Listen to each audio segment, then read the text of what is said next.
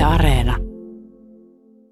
Hyvää päivää. Täällä on tänään vieraana historian professori Raisa Maria Toivo. Me puhutaan varhaismodernista yhteiskunnasta, varhaismodernin yhteiskunnan historiasta ja ehkä vieläpä painottaa niin, että me puhutaan varhaismodernin yhteiskunnan historian tutkimuksesta. Tässä on siis, äh, niin kuin historian tutkimuksessa yleensäkin ei ole mitään sellaista valtavaa eroa mihinkään teoriaosuuteen ja muun tällaiseen, mutta äh, ennen kuin mä tästä hölötän, niin meillä on siis käsillä kirja Varhaismodernin yhteiskunnan historia. Siellä tässä on Raisa Maria Toivo kirjoittanut Riikka Miettisen kanssa. Äh, mä olisin halunnut tässä aluksi vaan korostaa sitä, että tässä on vireä tutkimusyhteisö Suomessa, joka tutkii varhaismodernia, ja äh, se ehkä kaipaisi jonkinlaista esittelyä.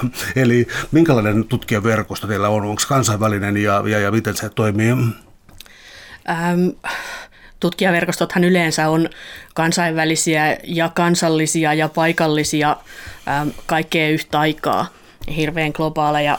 Uuden ajan alkua tai varhaismodernia tutkitaan ihan niin kuin globaalisti, ja monet sellaiset verkostot tai yhteisöt, joissa suomalaisetkin tutkijat toimii, on globaaleja ja kansainvälisiä, esimerkiksi Renaissance Society of America, vaikka siinä sanotaan, että of America, niin onhan se, se siellä käy paljon eurooppalaisia ja paljon australialaisia, esimerkiksi aasialaisia.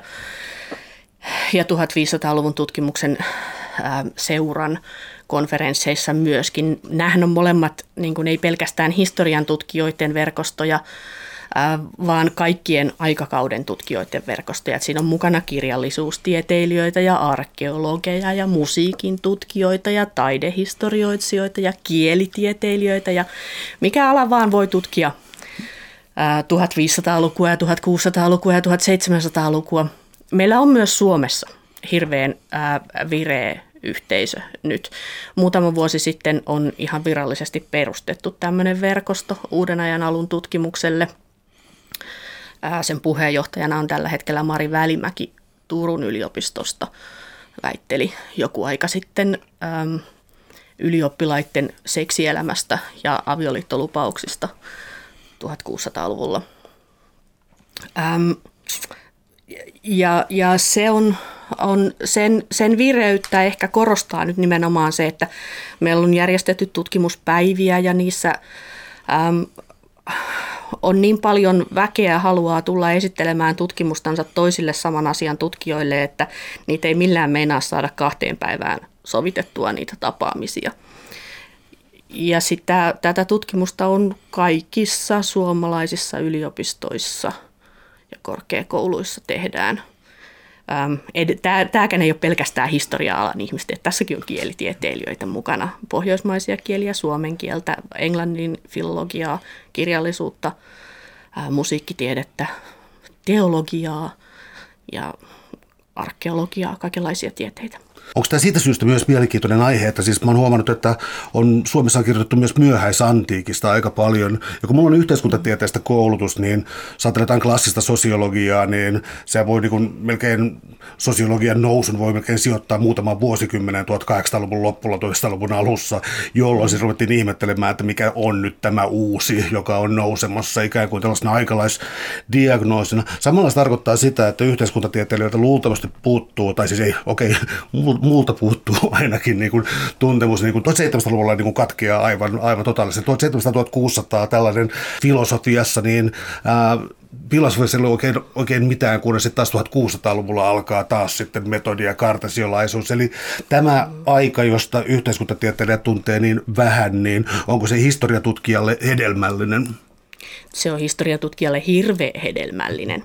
Mutta onhan tämä, ähm, siis mun mielestä tavallaan on... on monet yhteiskuntatieteilijät ovat kyllä ainakin kuvitelleet tietäneensä paljon esimerkiksi reformaatioajasta ja, ja, ja nimenomaan tästä varhaismodernista, jossa ne niin kuin tämän vanhan weberiläisen ja sosiologisen paradigman, modernin paradigman mukaan alkoi syntyä se moderni, kun ähm, keskiaikaisesta yhteisöllisestä kulttuurista reformaation ja valtion synnyn myötä siirrytään sellaiseen yksilökeskeisempään, individualistisempaan, rationaalisempaan, kapitalistisempaan ja, ja tota, markkinakeskeisempään kulttuuriin. Ne eivät itse sitä silloin tuhatkahdeksansataaluvulla olisi sanoneet kolonialistiseksi varmaan, mutta niin kuin jonkun semmoinen, missä eurooppalainen maailmanvalta syntyy, niin senhän ne sinne sijoittivat.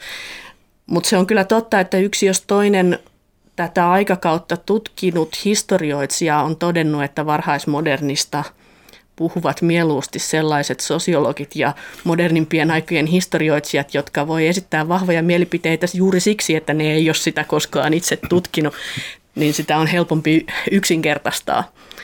Eikä näy se ähm, monimutkaisuus ja monikerroksellisuus ja pluralistisuus, suorastaan monikulttuurisuus, mitä, minkä historian tutkija näkee siellä sitten, kun se alkaa oikeasti penkoon lähteitä ja lukea, että minkälaisia ihmisiä täällä puuhastelee ja minkälaisia asioita ne tekee ja minkälaisia rakenteita siitä syntyy, kun riittävän monet ihmiset tekee riittävän samanlaisia asioita riittävän monta kertaa.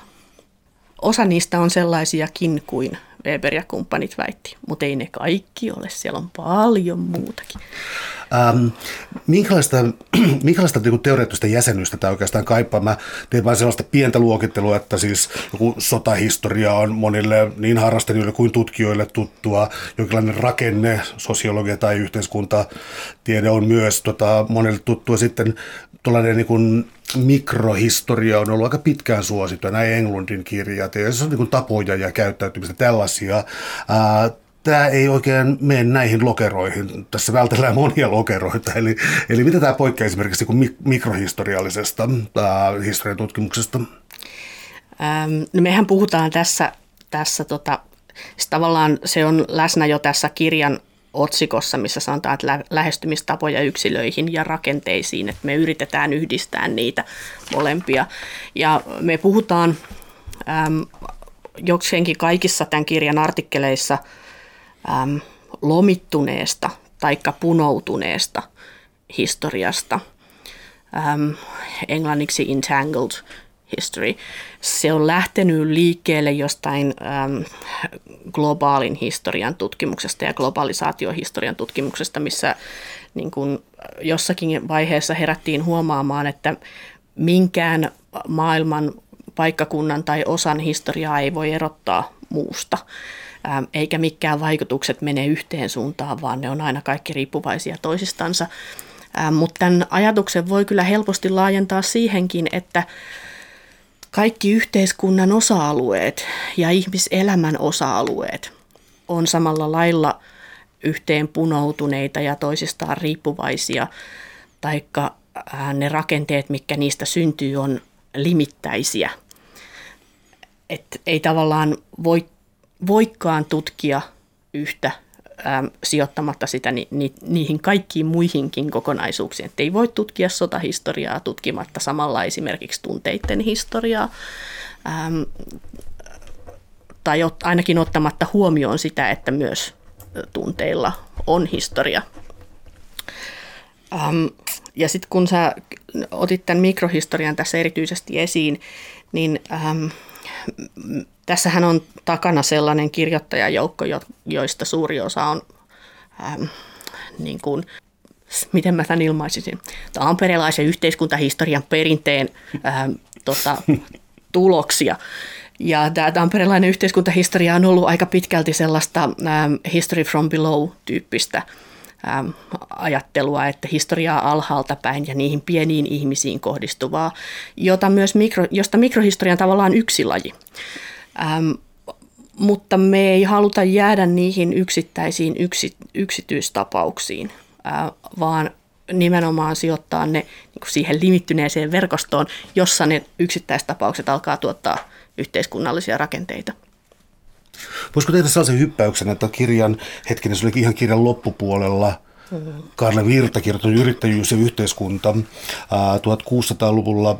mainittua. Mä en rupea matkimaan Tampereen murretta, koska mä en osaa mitenkään sitä, mutta tota, siinä voisi lähteä siis siitä, että peruskertuu on se, että tuhatkahdeksansataaluvulla jotain ää, englantilaisia ja skotlantilaisia ää, teollisuusmiehiä tuli paikalle ja syntyy siis tämä, tämä niin, no, modernisaatiokehitys ja, ja industriali, industrialisaatiokehitys mm. tällä tavalla. Ää, kun tätä lähdetään kaipamaankin yhtäkkiä tuhatkuusisataaluvulta tätä yrittäjyyttä ja yhteiskuntaa, niin mitä muuta siihen tulee mukaan? Mitä, mitä sanoisiko niin kuin tutkimuksellisesti uutta siihen tulee mukaan?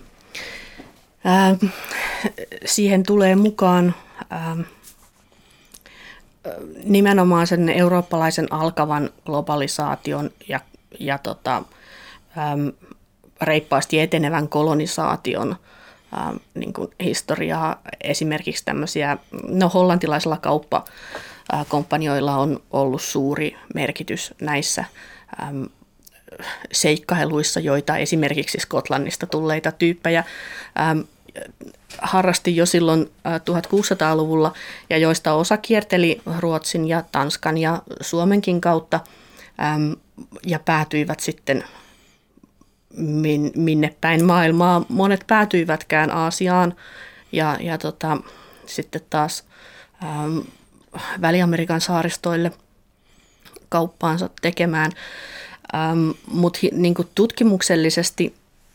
Hän, tässä täytyy miettiä, ne ihmisethän eivät kutsuneet itse itseään yrittäjiksi koskaan, vaan, vaan siinä täytyy miettiä sitä, että, että kun me vastataan nykyyhteiskunnasta lähteviin kysymyksiin, niin meidän täytyy ottaa nykyyhteiskunnasta jotain semmoisia metakäsitteitä, mitä, mitä minkä kan, kan, kautta voidaan tehdä ymmärrettäväksi sitä, mitä ne tuhatkuusisataaluvun ihmiset puuhastelivat ja tekivät, ähm, mitä ne pyrkivät saamaan aikaan, mitä ne yritti ähm, ja mikä niistä siis tavallaan tekee yrittäjiä silloinkin, minkälaista muutosta ne tuotti.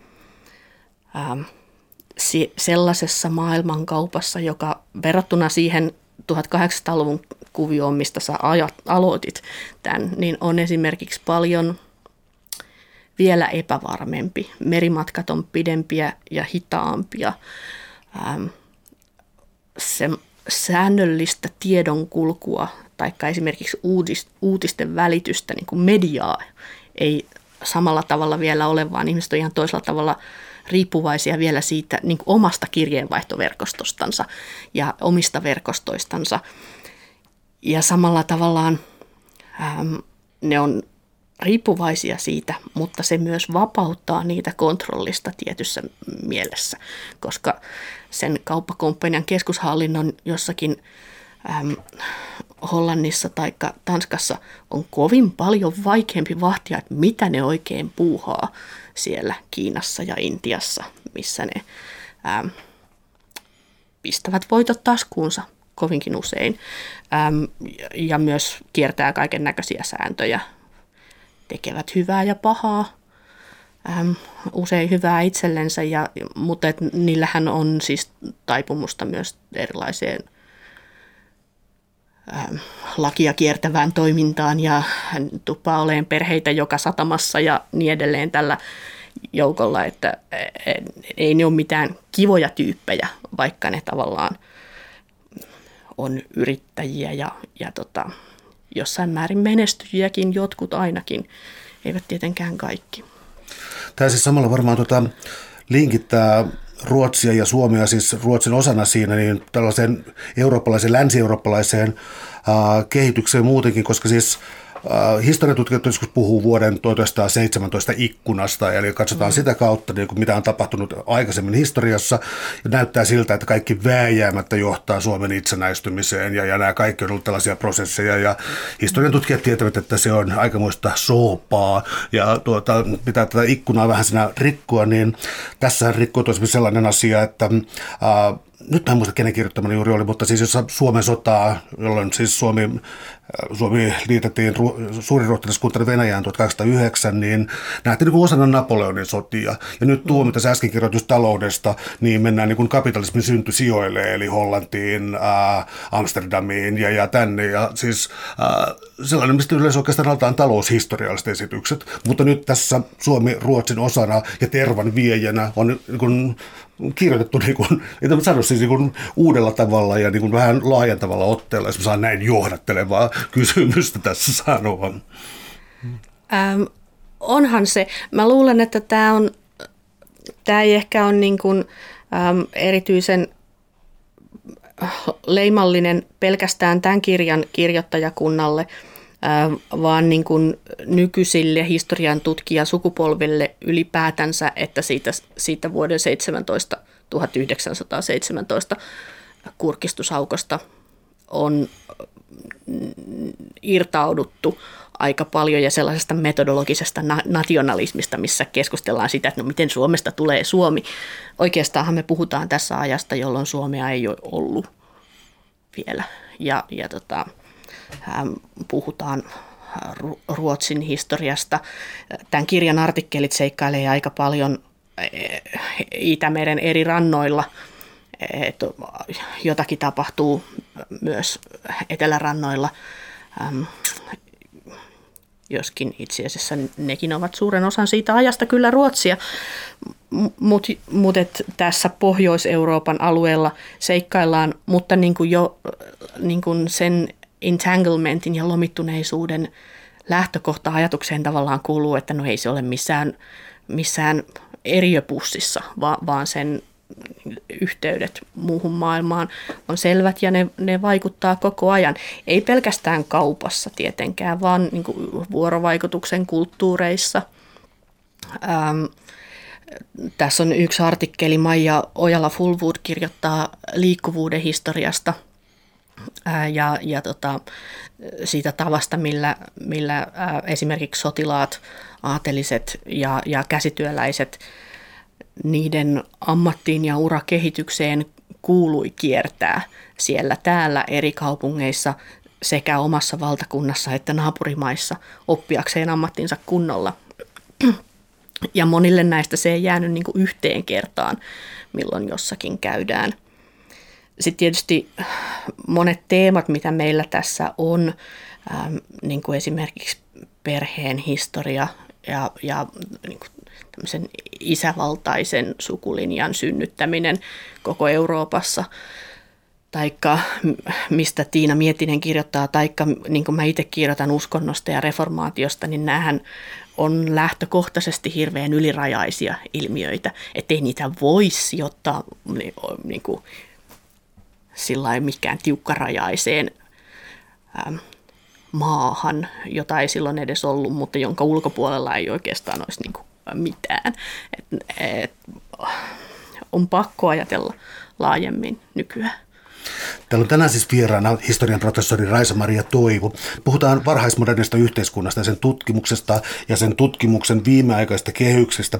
Tullaan, tota, tullaan vaikka tuohon sun kirjoittamaan ää, uskontojuttuun, mutta mä otan pienen alustuksen siihen, joka on sellainen, että ää, usein jossakin historia, myös no siis monissa tiedekirjoissa on siis ikään kuin, jos on monta tekijää, niin ää, joku saattaa kirjoittaa sellaista jotain niin kuin naisten historiaa, vähemmistöhistoriaa, jotain tällaista, ja, joka voi olla joskus vähän päälle liimatun tuntusta. Onko teillä tässä tota, niin kuin yrityksenä, mitä sanoisin, sisällyttää tällaiset, niin kuin, tällaiset aiheet tähän mukaan niin, että, että niitä ei nosteta niin kuin erityistapauksena jalustalle, vaan, vaan otetaan jotenkin erilainen tutkimusote? Ähm, joo, on. Me mietittiin jonkunkin aikaa, että pitäisikö olla ähm, esimerkiksi sukupuolen historiasta, sosiaalisen sukupuolen tai naisten historiasta oma artikkelinsa, ähm, ja, ja tota, olisi meillä ollut sille kirjoittajiakin, mutta sitten me, ne kirjoittajat halusivat kirjoittaa mieluummin jostain muusta.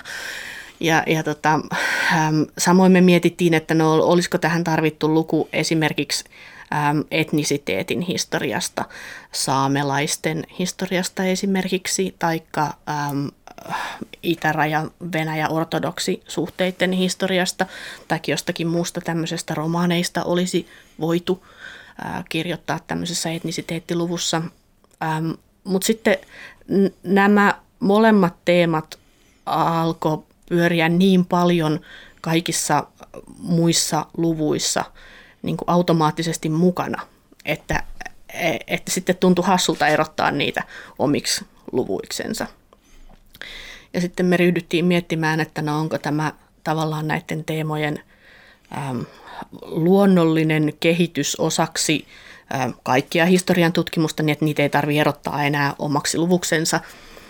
Äm, sellaisessa on hyviä puolia ja huonoja puolia. Et jos ajattelee, jos se on nost- tehty omaksi luvuksensa, niin silloinhan se on yleensä nostettu siihen otsikkoon ja kaikki näkee, että katsokaa, tämä on tärkeä juttu, riittävän tärkeä päästäkseen otsikkoon.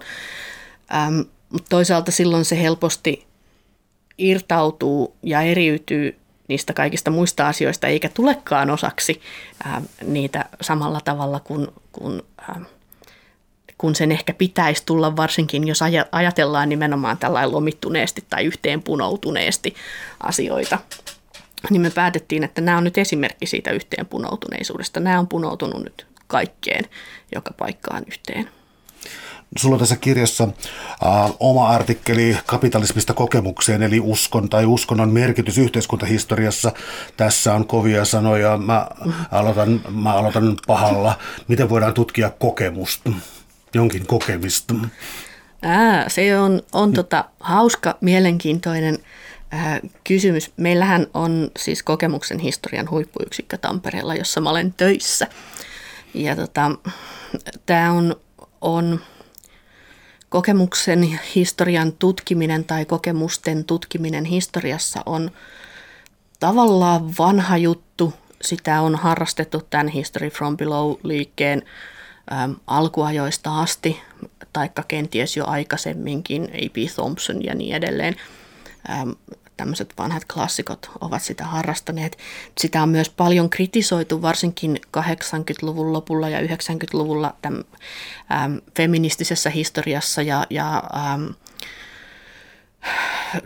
jälkikolonialistisessa historiassa, koska äh, siinä helposti kävi niin, että ihmiset toivat ne kokemukset äm, esille niin kuin tämmöisinä puhtaasti anekdoottisina tarinoina. Aina, aina löytyy joku vähemmistöedustaja, joka voi kertoa, että ei hän nyt oikeastaan kokenut, että häntä sorrettiin. Ja sitten sitä voidaan käyttää puolustelemaan olemassa olevia rakenteita, vaikka niitä oikeastaan, silloinkin kun niitä oikeastaan pitäisi kritisoida. Äm, Me on pyritty niin kuin nimenomaan käsitteellistään sitä kokemusta, ja mä olen lähtenyt siinä sellaisesta ajatuksesta, että kokemukset ei siis ole ihmisen äm, sisäisiä ja yksityisiä asioita pelkästään, vaan ne on aina jotain, mikä tapahtuu toisaalta sen ihmisen itsensä, yksilön ja yhteiskunnan taikka ympäröivien yhteisöjen vuorovaikutuksessa, ja samaan aikaan myös niin kuin näiden yksilöiden ja yhteiskuntien aikaisempien kokemusten ja historian äm, ja sen ymmärtämisen äm, kanssa vuorovaikutuksessa niin, että sitten ne vaikuttaa siihen, mitä ihmiset odottaa tulevaisuudeltansa ja miten ne si- sitä kautta selittää asioita, joita niille tapahtuu. Eli tavallaan se on ne selittämisen ja ymmärtämisen prosessi, missä ympäristöstä tehdään havaintoja ja sitten ne tulkitaan Ja, ja tehdään itselle ja muille ymmärrettäviksi. Ähm, mutta tämähän on prosessi, johon sisältyy hirveästi erilaisia valtarakenteita, koska sitä, se on siis, niitä kokemuksia tuotetaan, kun ihmiset yrittävät ymmärtää. Ja sitten niitä välitetään, kun ne yrittää saada toisetkin ymmärtää, että mit, mitä minä olen. Ja sitten niitä arvioidaan, kun toiset miettii, että no uskonko mä tuon kokemus, onko se, onko se todellinen taikka oikea taikka hyväksyttävä kokemus, ähm, vai onko siinä itse asiassa sittenkin jotain paheksuttavaa, niin kuin vaikka ähm, varhaismodernilla ajalla siinä voisi olla noituutta tai kerettiläisyyttä tai jotain tämmöistä. Ja ihmiset alkaa tuomitsemaan sitä ja arvioimaan, että hyväksytäänkö vai hylätäänkö. Ähm,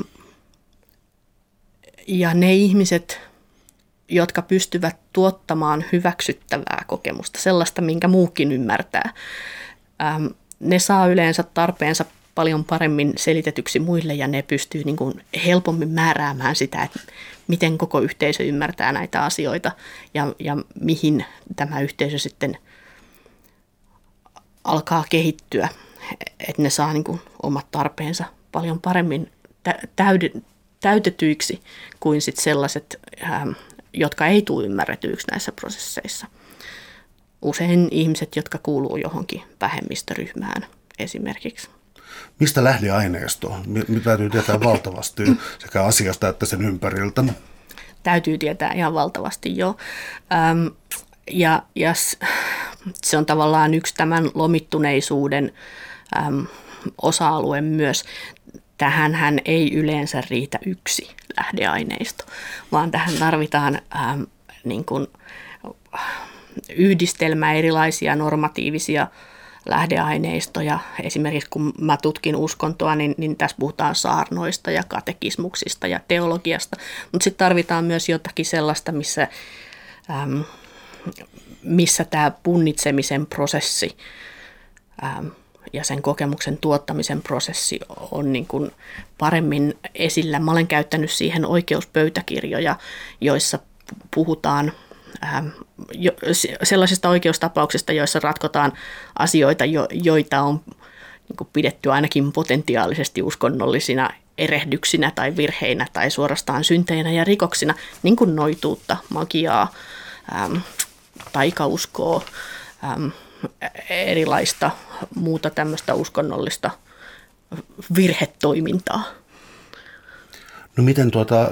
Tähän kytkeytyvää siis nyt tämä sana kapitalismi, sun kirjoituksen otsikossa edelleen tartun näihin, näin, se tota, yhdistettynä uskontoon, niin sehän tietysti niin kuin virittää heti sellaisen weberiläisen kysymyksen protestanttisesta etiikasta, ja näitä, näitä on ollut muuta, puhutaan edelleen protestanttisesta työmoraalista, vaikka itse asiassa mm. Weber ei oikeastaan Lutherista puhunutkaan, mutta se on, se on ehkä mm. kalväänistä pikemminkin, mutta tota, mä palautan sulle tämän kysymyksen, eli otetaan sitten tällainen valtava tämä kokemus, joka laittaa jo niin kuin, tarkoitan vaan sitä, että se on, vaatii huikeasti töitä, mutta entä mm. sitten niin kuin kapitalismikäsitteen ja siis tällaisten, tällaisten isojen käsitteiden, onko se myös, niin kuin, myös niin kuin, sanoisiko työetiikan läpikäymistä tai jotain tällaista, onko siinä, onko siinä tämä sama kokemuksen ää, asetelma mukana?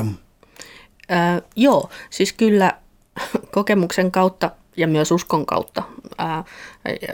Se ei ole, vaikka Weber on nykyään niin kuin historian tutkijat, ei sitä paljon perusta, enkä tiedä perustavatko sosiologitkaan niin kuin ihan sellaisenansa, ja vaikka se ei puhunut Lutherista vaan Calvinista, niin äm, niillä on toki silti oikeastikin ollut yhteys uskonnolla ja, ja työetiikalla.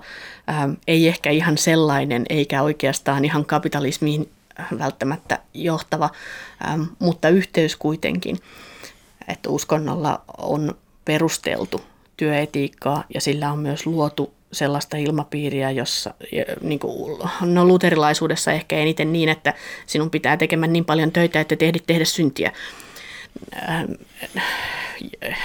Ja jollekullehan siitä sitten seuraa niin kuin varallisuuden kasvamistakin vähän kerrassaan. Ähm, niin siis siihen, että, että kokemusta voidaan liittää tämä, tähänkin tutkimukseen. Ähm, meillä on paljon esimerkiksi ähm, hyvinvoinnin tutkimusta ja hyvinvointirakenteiden, ähm, köyhäinhoidon, ähm, vammaisuuden ja niin edelleen äh, tutkimusta, mutta mut kyllä ähm, taloussuhteita, velkasuhteita, kauppasuhteita voidaan myös tutkia ää, kokemuksen kautta. Ja, ja tota, mä nyt esimerkiksi juuri tällä hetkellä, kun, kun tota, tästä pandemiasta aletaan kohta pyristellä eroon ja, ja ruvetaan katsomaan, että mikä taloustilanne tässä sitten jää, jää käteen, kuinka paljon velkaa ää, eri yrittäjillä ja tavallisilla ihmisillä on ja miten se onnistutaan itsellemme selittämään ja, ja tota, miten sen yli sitten pyristellään, niin tämmöiset aiheet tulee varmasti kohta kokemuksenkin historian tutkimuksessa nostaan päätänsä ihan selvästi. Siitä on ihan muutama sana tuossa mun artikkelissa, mutta ehkä esimerkiksi just Maija Ojala-Fullwoodin artikkelissa saattaa olla enemmänkin keskustelua käsityöläisten esimerkiksi kokemuksista. Täällä on tänään siis vieraana historian professori Raisa Maria Toivo, ja me puhutaan varhaismodernin yhteiskunnan tutkimisesta ja, ja, ja sen uusimmista käänneistä, siis myös tällaisesta teoria, teoria rikkaammasta tutkimuksesta. Sellainen, että kun puhuttiin tuosta kokemuksesta, ja sitten sä mainitsit tämän Maija Ojala-Fullwoodin äh, kirjoituksen täällä näin, niin mietin vielä, että silloin kun ne ikään kuin... Hetkinen, keksi parempaa sanaa, kun se on teoreettisesti rikas paketti, jolla tutkitaan historiaa. Ei sellainen, joka yrittää niin häivyttää itsensä metodina siinä, vaan se on teoreettisesti rikas tapa hahmottaa jotenkin historiaa. Niin miten välttyä anakronismeilta, eli siltä, että ää, sijoittaa historiaan sellaisia mielentiloja, asenteita, tunteita tai joitain, ää, jotka löytyykin tästä päivästä ja tutkija vahingossa tai tahallaan kuljettaa niitä ikään kuin tähän historialliseen aineistoon. Miten tämä mm. ikuinen historian tutkimuksen synti voitaisiin välttää? Tuota, ähm, uskonnon tutkijana sanoisin, että synnit ja hyveet ovat usein kovin lähellä toisiaan. ähm, se, se on... Se, on, se ei ole pelkästään Ojala-Fullwoodin artikkelissa, vaan esimerkiksi Ulla Koskinen hän puhuu retoriikasta, joka on jotakin, minkä ihminen helposti, niin kuin nykyihminen, mieltää nykyyhteiskunnan tavalla, vaikka samalla tavalla kuin kaikki muutkin taiteen ja ilmaisun muodot, niin ne on oikeasti hirveän kulttuurisidonnaisia ja ne ihmiset silloin ovat ymmärtäneet esimerkiksi taiteen tai musiikin tai peräkkäin pannut sanat ja ilmaukset eri lailla kuin mitä me nykyään ymmärretään. Ja, ja tavallaan taidehistorioitsijat puhuu aikakauden silmästä ja musiikin tutkijat puhuu aikakauden korvasta. Meillä pitäisi olla myös aikakauden lukija, joka osaisi arvioida, että mitä ne ovat sillä tarkoittaneet ja mitä niiden vastaanottajat on sillä ymmärtänyt, mutta tämähän ei ole, niin kuin, sit toisaalta kuitenkin tämä ei ole se koko kuva, mitä, mistä, mistä puhutaan, kun puhutaan anakronismeista. Ähm, anakronismi on ehkä pahen nimenomaan silloin, kun sitä ei tajua itse ja, ja sinne tulee vieneeksi ähm, nykymaailman ähm, asioita ja, ja ilmiöitä. Ja tavallaan nyt meidän on hirveän helppo nähdä, että koko tämä varhaismodernin yhteiskunnan käsitehän on jotakin sellaista, mikä on ollut ää, tuhatkahdeksansataaluvulla, siis monta sataa vuotta jälkeenpäin kesit- kehitetty juttu, käsite. Ää, ei sitä ole silloin ollut, mutta me käytetään sitä silti. Ää, no onko se sitten anakronismia? Vai onko se hyödyllinen metakäsite, jolla me tehdään itsellemme selkoa asioista. Sama pätee ehkä tähän yrittäjyyden käsitteeseen, mitä Karle Virta käyttää, taikka varhaisen kansalaisuuden käsitteeseen, mitä Ella Viitaniemi pohtii omassa artikkelissansa tässä kirjassa. Ne on myös jotain sellaista, mitä...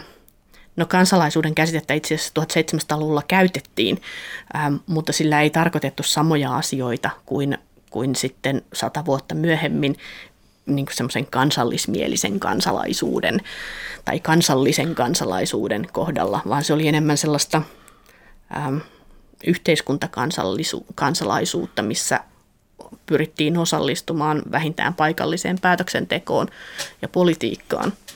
Erilaisten, ja kehitettiin sitä varten erilaisia me, mekanismeja ja menetelmiä ja ää, yhteen tulemisen ja keskustelemisen tapoja. Ää, me voidaan viedä sin, niin, his, keskustella historiasta tämmöisten käsitteiden pohjalta kyllä, kunhan sitä mietitään, että no mitä ne on tarkoittanut silloin ja millä ehdoilla me voidaan viedä ne sinne menneisyyteen. Ähm, muuten me ei voitaisi puhua varhaismodernistakaan, jos ei me voitaisi viedä jotakin käsitteitä menneisyyteen. Onko tämä jonkinlainen ikään kuin, en tiedä onko se ehto tai jonkinlainen historia sille, mutta siis Usein historian tutkimuksessa puhutaan niin sanotusta porvarillisesta julkisuudesta, jonka katsotaan mm. syntyneen suunnilleen seitsemäntoistasataa-luvulla. Euroopan suurkaupungeissa, kahviloissa, kapakoissa jonkinlainen intelligentsia syntyy, ihmiset lukee päivälehtiä ja syntyy tällainen julkinen tila.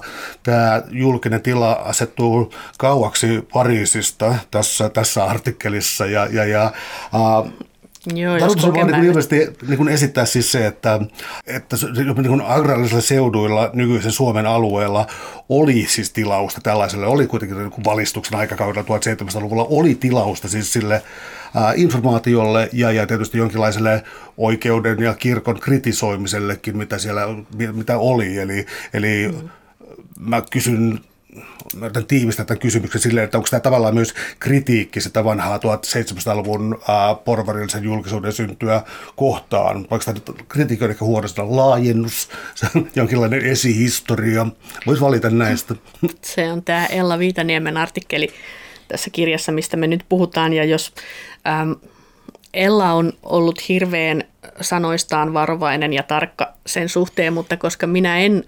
ole itse kirjoittaja, niin, niin voin ottaa suurempia vapauksia ja todeta, että no joo, onhan siinä sellainen Habermas-kritiikki äh, käynnissä, ähm, jossa nimenomaan pyritään eroon siitä porvarillisesta kaupunkikulttuurista ja lähdetään katsomaan, Ella käyttää Hannah Arendtin teorioita, ähm, että mitä tapahtuu ähm, maalaisyhteisössä, ähm, jossakin Kokemäellä tai Pohjois-Pohjanmaalla, ähm, ottaen huomioon sen, sen niin kuin lomittuneisen, lomittuneen ja lomittuneen yhteiskunnan per, periaatteen, että ei ne itse asiassa, vaikka ne on kaukana kaikesta niin, ja, ja jonkun verran perifeerisiä, niin ei ne ole siellä eristäytyneitä.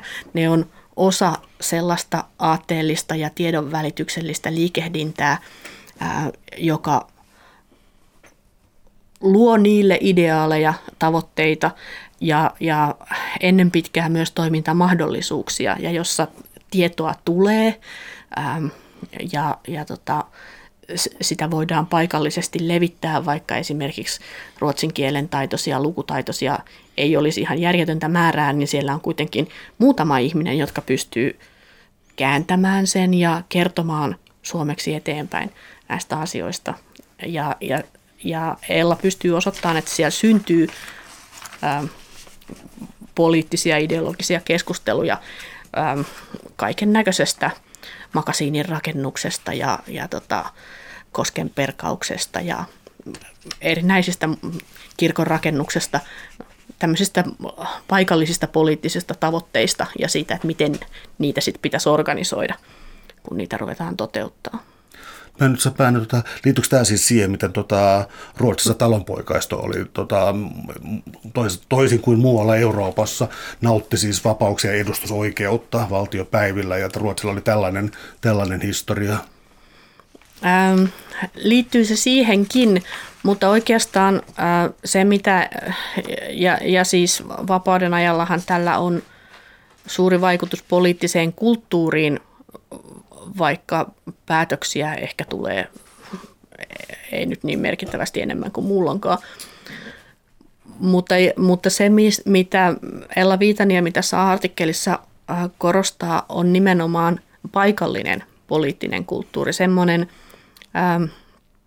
missä yhteiskunta ja, ja aatteelliset tavoitteet, niin kuin esimerkiksi se, että rakennetaan makasiini, jotta joka pitäjään, että saadaan väkiluku ylös, kun ihmiset ei enää kuole kevättalvella puutteeseen, niin, niin miten se tuodaan ja organisoidaan paikallisesti äh, lähellä ihmisiä, niin kun, miten tämmöinen ylirajaisempi äh, ideaali ja tavoite toteutetaan kotona, omassa kylässä, omassa pitäjässä, ja, ja minkälaisia poliittisia areenoita ja, ja niin, keskusteluja siitä syntyy. Ketkä siellä toimii, ähm, kirkkoherrat, ähm, isompien tilan, tilojen omistajat, vuokraviljelijät, minkälaisia eturyhmiä siellä on ja miten ne alkaa asioitaan ajaa. Mennään tuohon, tai palataan itse asiassa vähän tuohon niin kuin teorian rikkauteen, siis siihen, että on teoreettisesti rikas aineisto, jonka kautta, jonka kautta historiaa katsotaan. Kun tullaan tällaisiin asioihin kuin post- tai jälkikolonialismi ja, ja, ja, ja tällaiset abiliteettikeskustelut siis siitä erilaisista ky- kyvyistä ja niiden puutteesta, jotka on joskus niin kuin nähty vammaisuutena tai milloin minäkin aikakaudella. Tällainen... Mm, aikaisemmin myös voinut sanoa marginaalin historiaa, mutta se taitaa olla vähän vanhentunut käsite, koska tota, se on noussut uudestaan esille. Mutta mä olisin kysynyt sellaisen, että kuinka vilkasta tämä tutkimus on, ja, ja sitten tähän, koska tämä on tappeluaihe selvästi, kun patsaita kaadetaan ja muuta tällaista, niin ää, kuinka radikaalia historian tutkimus oikeastaan voi olla, ja onko se tarkoitus olla myös tällaista niin kuin historian uudelleen kirjoittamista? Ei niin, että se ekakirjoitus olisi ollut ää, oikein. Että en, mä en asetuttu tässä niin kuin sille puolelle, vaan kirjoitetaan uudestaan, katsotaan uudesta vinkkelistä. Niin. Ähm, mä en ihan varma, oliko tuossa nyt kaksi vai neljä kysymystä. En mäkään. Mutta tota, ähm, Riikka Miettinenhän meillä kirjoittaa tässä kirjassa ähm, näistä disabiliteettihistoriasta tai abiliteettihistoriasta, kyvykkyydestä tai äm, vammaisuudesta.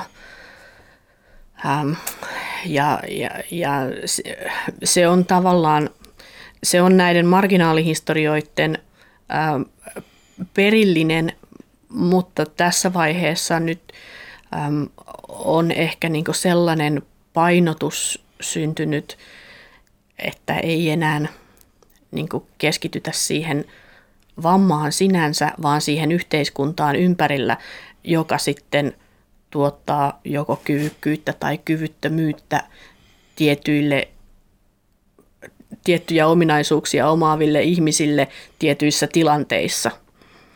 Ähm, ja miten tässä esimerkiksi yhteiskuntaluokka tai sen vamman laatu tai se, minkälaista työpanosta ihmiseltä odotetaan, minkä ikäinen hän on, ja, ja tämmöiset intersektionaaliset tekijät ää, niin kuin vaikuttaa toisiinsa.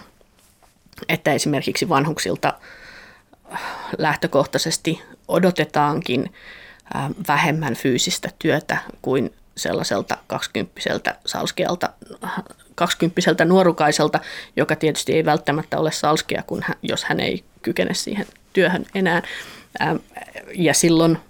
Ähm, niin kun se, se vanhus, vaikka sen työkyky, niin kun, äh, jos joku absoluuttinen mittari olisi, ähm, ehkä olisi vielä huonompi kuin sillä kaksikymppisellä, niin, niin se pystyy kuitenkin helpommin täyttämään yhteiskunnan siihen kohdistamat odotukset kuin joku sellainen, jonka ikään ja yhteiskuntaluokkaan helpommin kuuluisi odotus Ähm, kovasta, raskaasta fyysisestä työstä.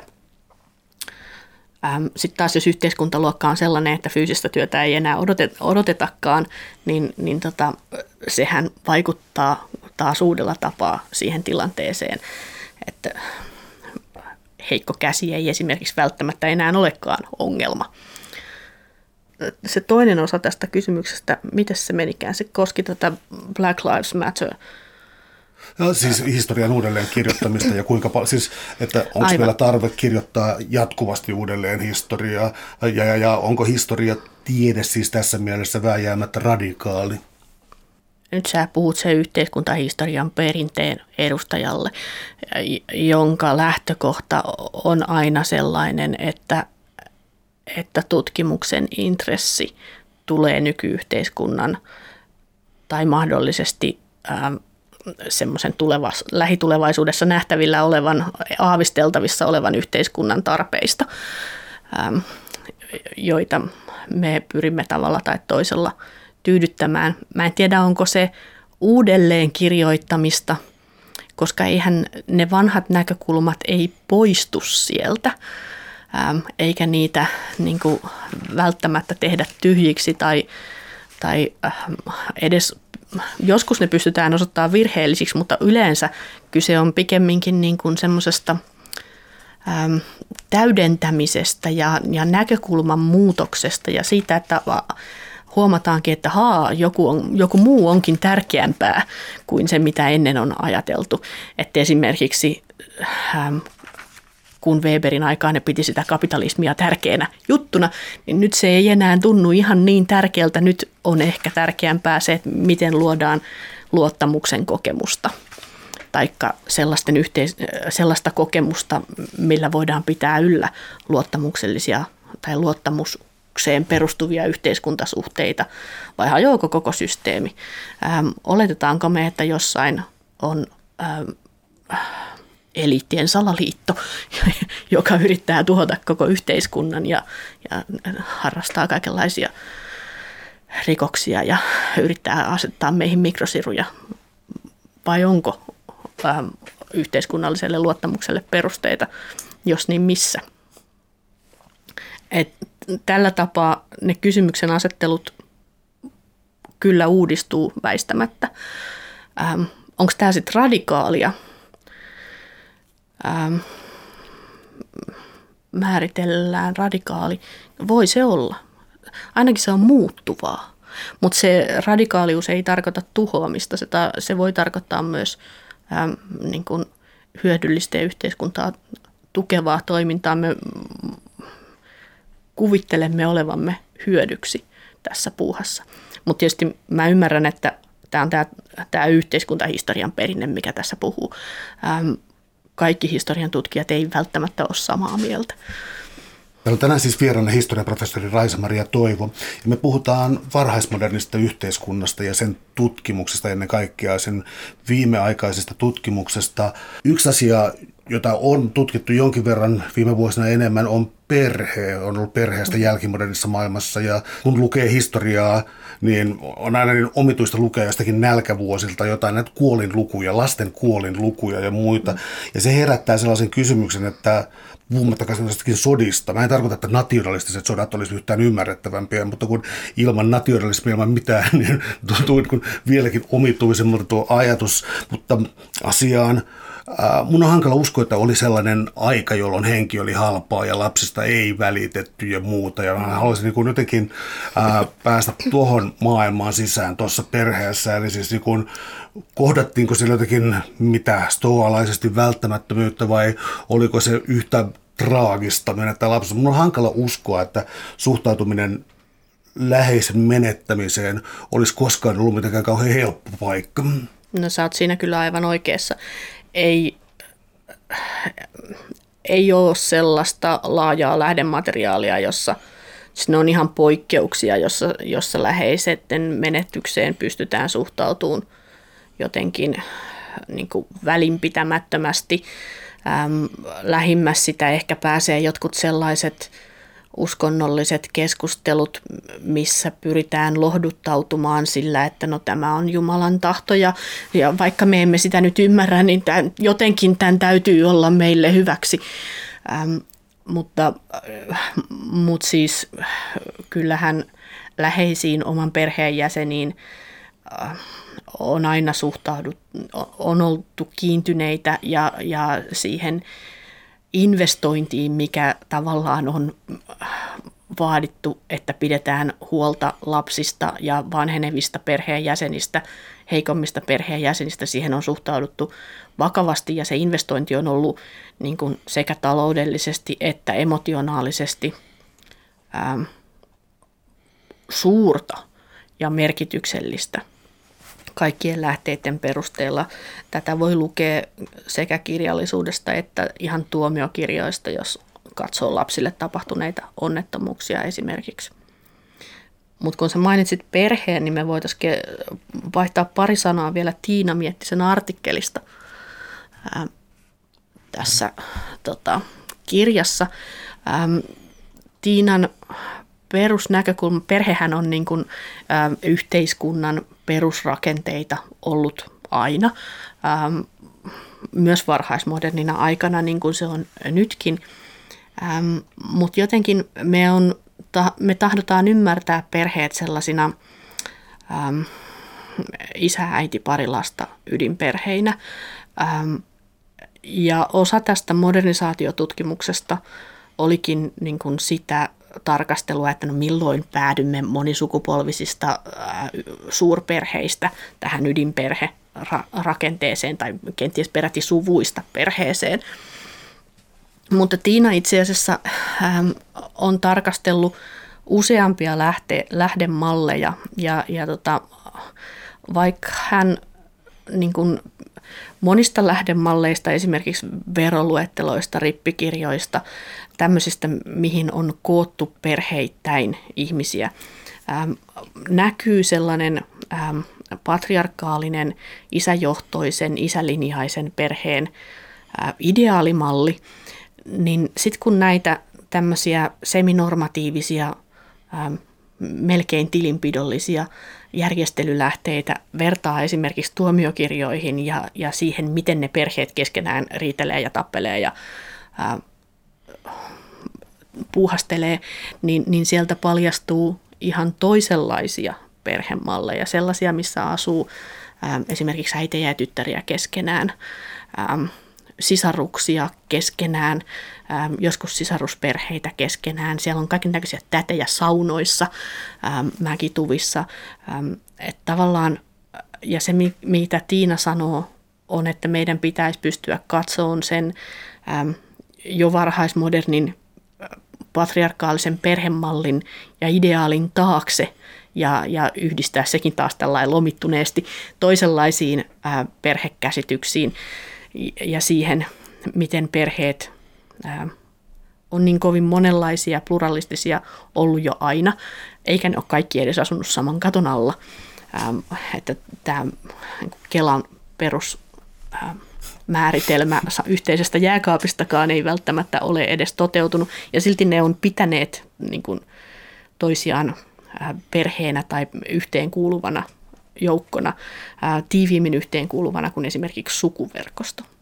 Mä olisin vielä kysynyt sellaista jälleen hieman laajaa kysymystä, mutta siis mm-hmm. yhteiskuntatieteissä valtio-opissa ehkä siis tuhatkuusisataalukua, ainakin siis kolmekymmentävuotinen sota, ja tuhatkuusisataalukua pidetään tällaisena niin kuin valtiollistumisen suurena vuosisatana, jolloin siis valtiolla oli intressi kerätä tietoja väestöstä sotatarkoituksiin, taloudellisiin tarkoituksiin, tällaisiin asioista pidetään suurena valtiollistumisen aikakautena. Varhaismodernit tässä mielessä ää, ikään kuin, välttämättä sitä mikrosanaa, mutta sanotaan mm. ikään kuin lähitasolta katsoen, niin oliko niin kuin näkyvissä siis sellaista valtion valumista siihen paikallisyhteisöön tai johonkin, mitä siellä olikaan? Oliko tällaisia prosesseja näkyvissä?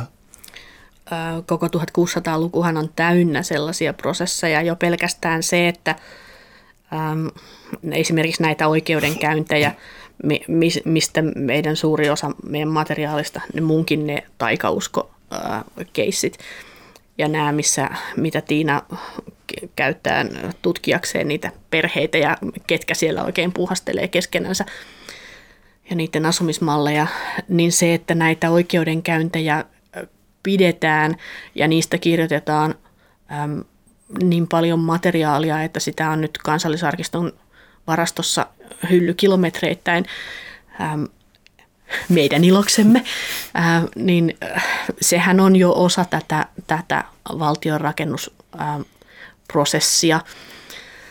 Ähm, kirkko on siinä mukana, verotus on siinä mukana, ähm, kaikki on siinä mukana. Ähm, ja, ja ihmiset, kyllä se on, niin kuin, se on arjessa läsnä.